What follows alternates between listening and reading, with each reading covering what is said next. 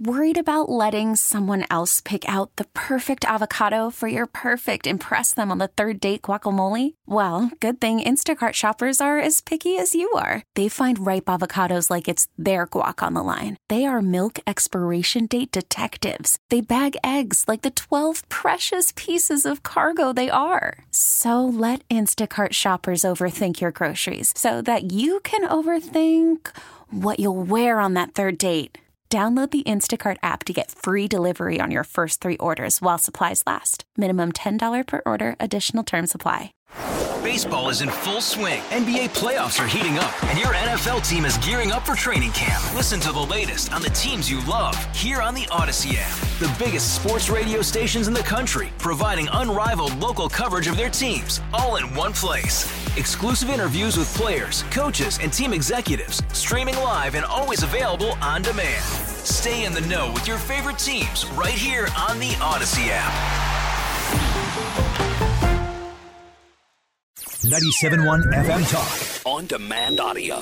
I was so thrilled yesterday to interview Riley Gaines when I filled in for Brian Kilmeade on his national show. Truth be told, we've tried to get Riley on. She's in heavy demand, but um, I thought we'd use the influence of Mr. Kilmeade and Allison, his awesome producer. Yes. And we got her booked yesterday. So I figured why not double up for people who missed this yesterday? She was fantastic. I had a chance to talk with her about all kinds of things, and I asked her how she was doing. Well, thank you so much for having me, Mark. Uh, and yes, I was.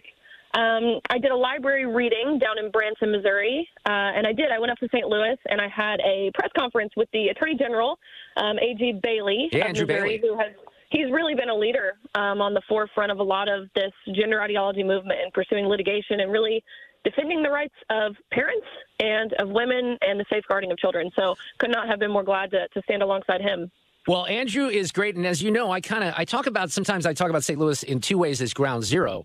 One with um, the Mike Brown shooting from nearly 10 years ago, but on this issue in particular, and look, I've been talking about the trans issue for several years now, and believe me, I appreciate your voice. But we had, you know, Washington University, prestigious elite university and Children's Hospital here in St. Louis. Jamie Reed, the whistleblower, came out.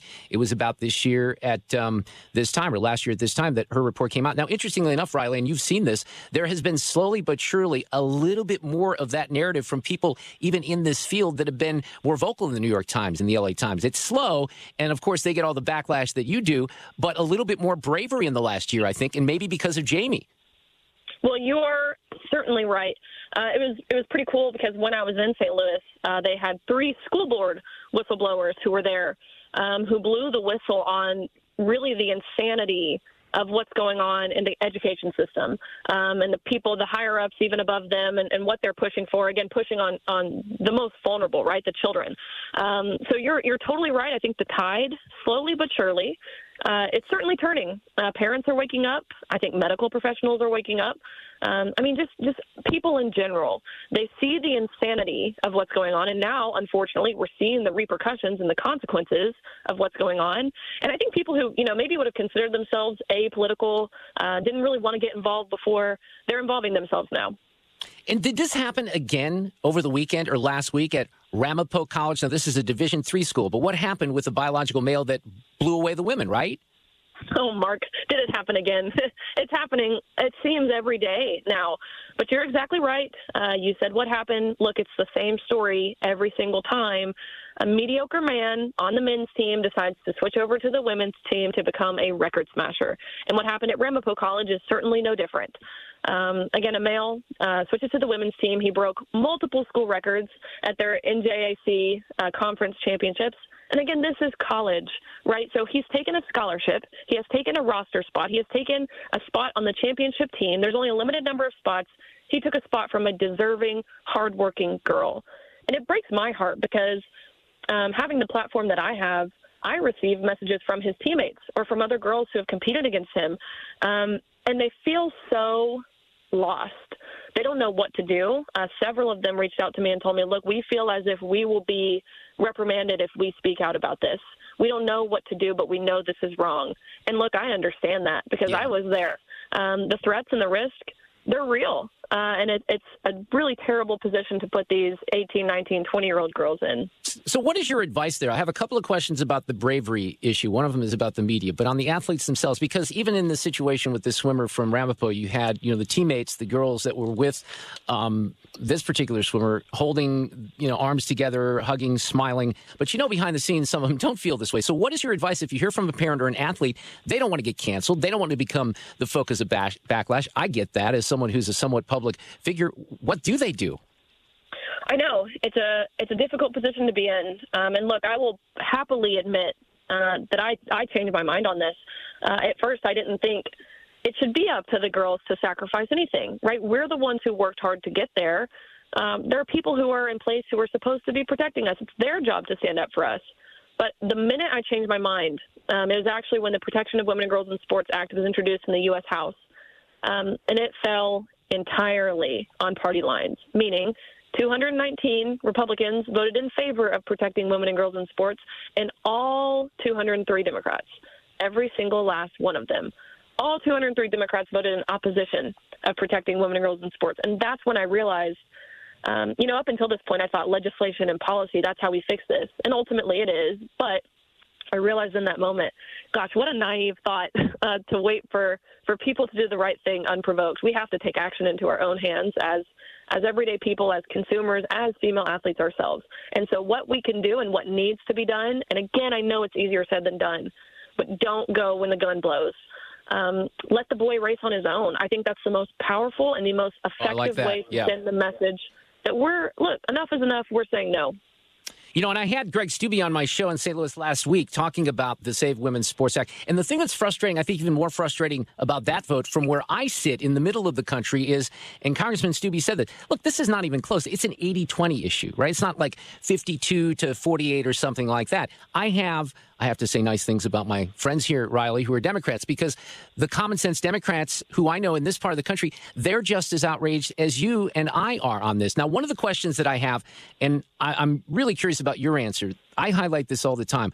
Why? Maybe this is rhetorical, Riley, but the legacy sports media, the ESPNs of the world, our local newspaper, the Athletic, whatever sports publication you want to, this story about this male swimmer or any of the stories in cycling, etc., those are legitimate sports stories. No matter what your opinion should be, that should be something that should be featured in sports journalism. But it's not. It's just silenced constantly.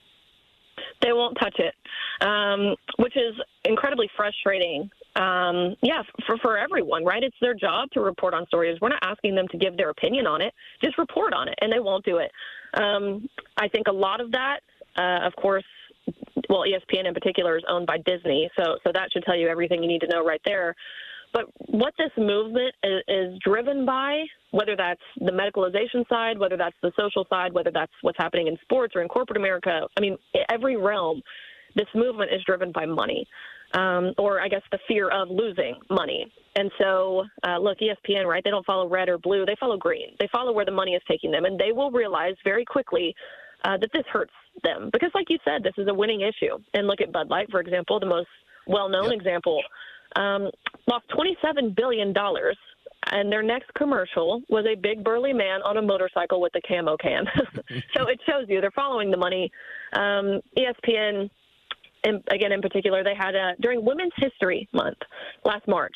They had a special highlighting Lia Thomas as this brave and inspiring and stunning woman who has overcome so much adversity and persecution to achieve the seemingly impossible, um, which I thought was incredibly distasteful, tone deaf to their audience, um, and they paid for it.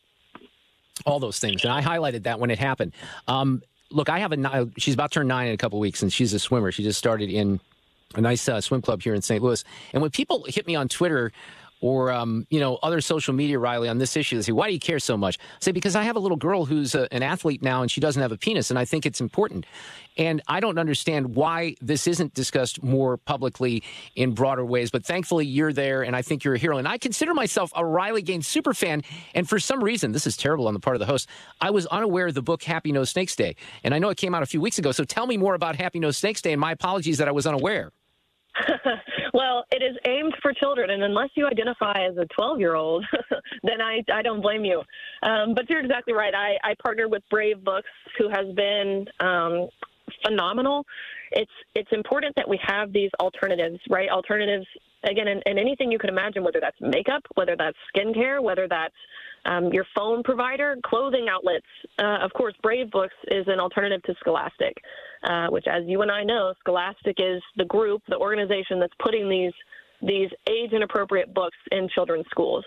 Uh, so I partnered with Brave Books. We wrote the book Happy No Snakes Day, which is about telling the truth um, despite being afraid, despite what the consequences might be. Um, and so that was a lot of fun. It's, you know, I think the attack on our children, as we've said multiple times, it has, it's prevalent and it is only increasing. Uh, and so that's who we need to reach with this message. And look, the book isn't political, of course not. Um, it's not partisan. Uh, Brave Books, they, they do a great job of teaching pro God, pro America, pro family values. Um, so could not be more excited to, to have partnered with them. I am most certain that this book is already in the majorities of elementary school libraries and schools across the country, Riley Gaines, right? You had to be overwhelmed with uh, just library orders for the book. Definitely. Um, and that certainly continues. Get more at 971talk.com. Baseball is in full swing. NBA playoffs are heating up, and your NFL team is gearing up for training camp. Listen to the latest on the teams you love here on the Odyssey app. The biggest sports radio stations in the country, providing unrivaled local coverage of their teams, all in one place. Exclusive interviews with players, coaches, and team executives, streaming live and always available on demand. Stay in the know with your favorite teams right here on the Odyssey app.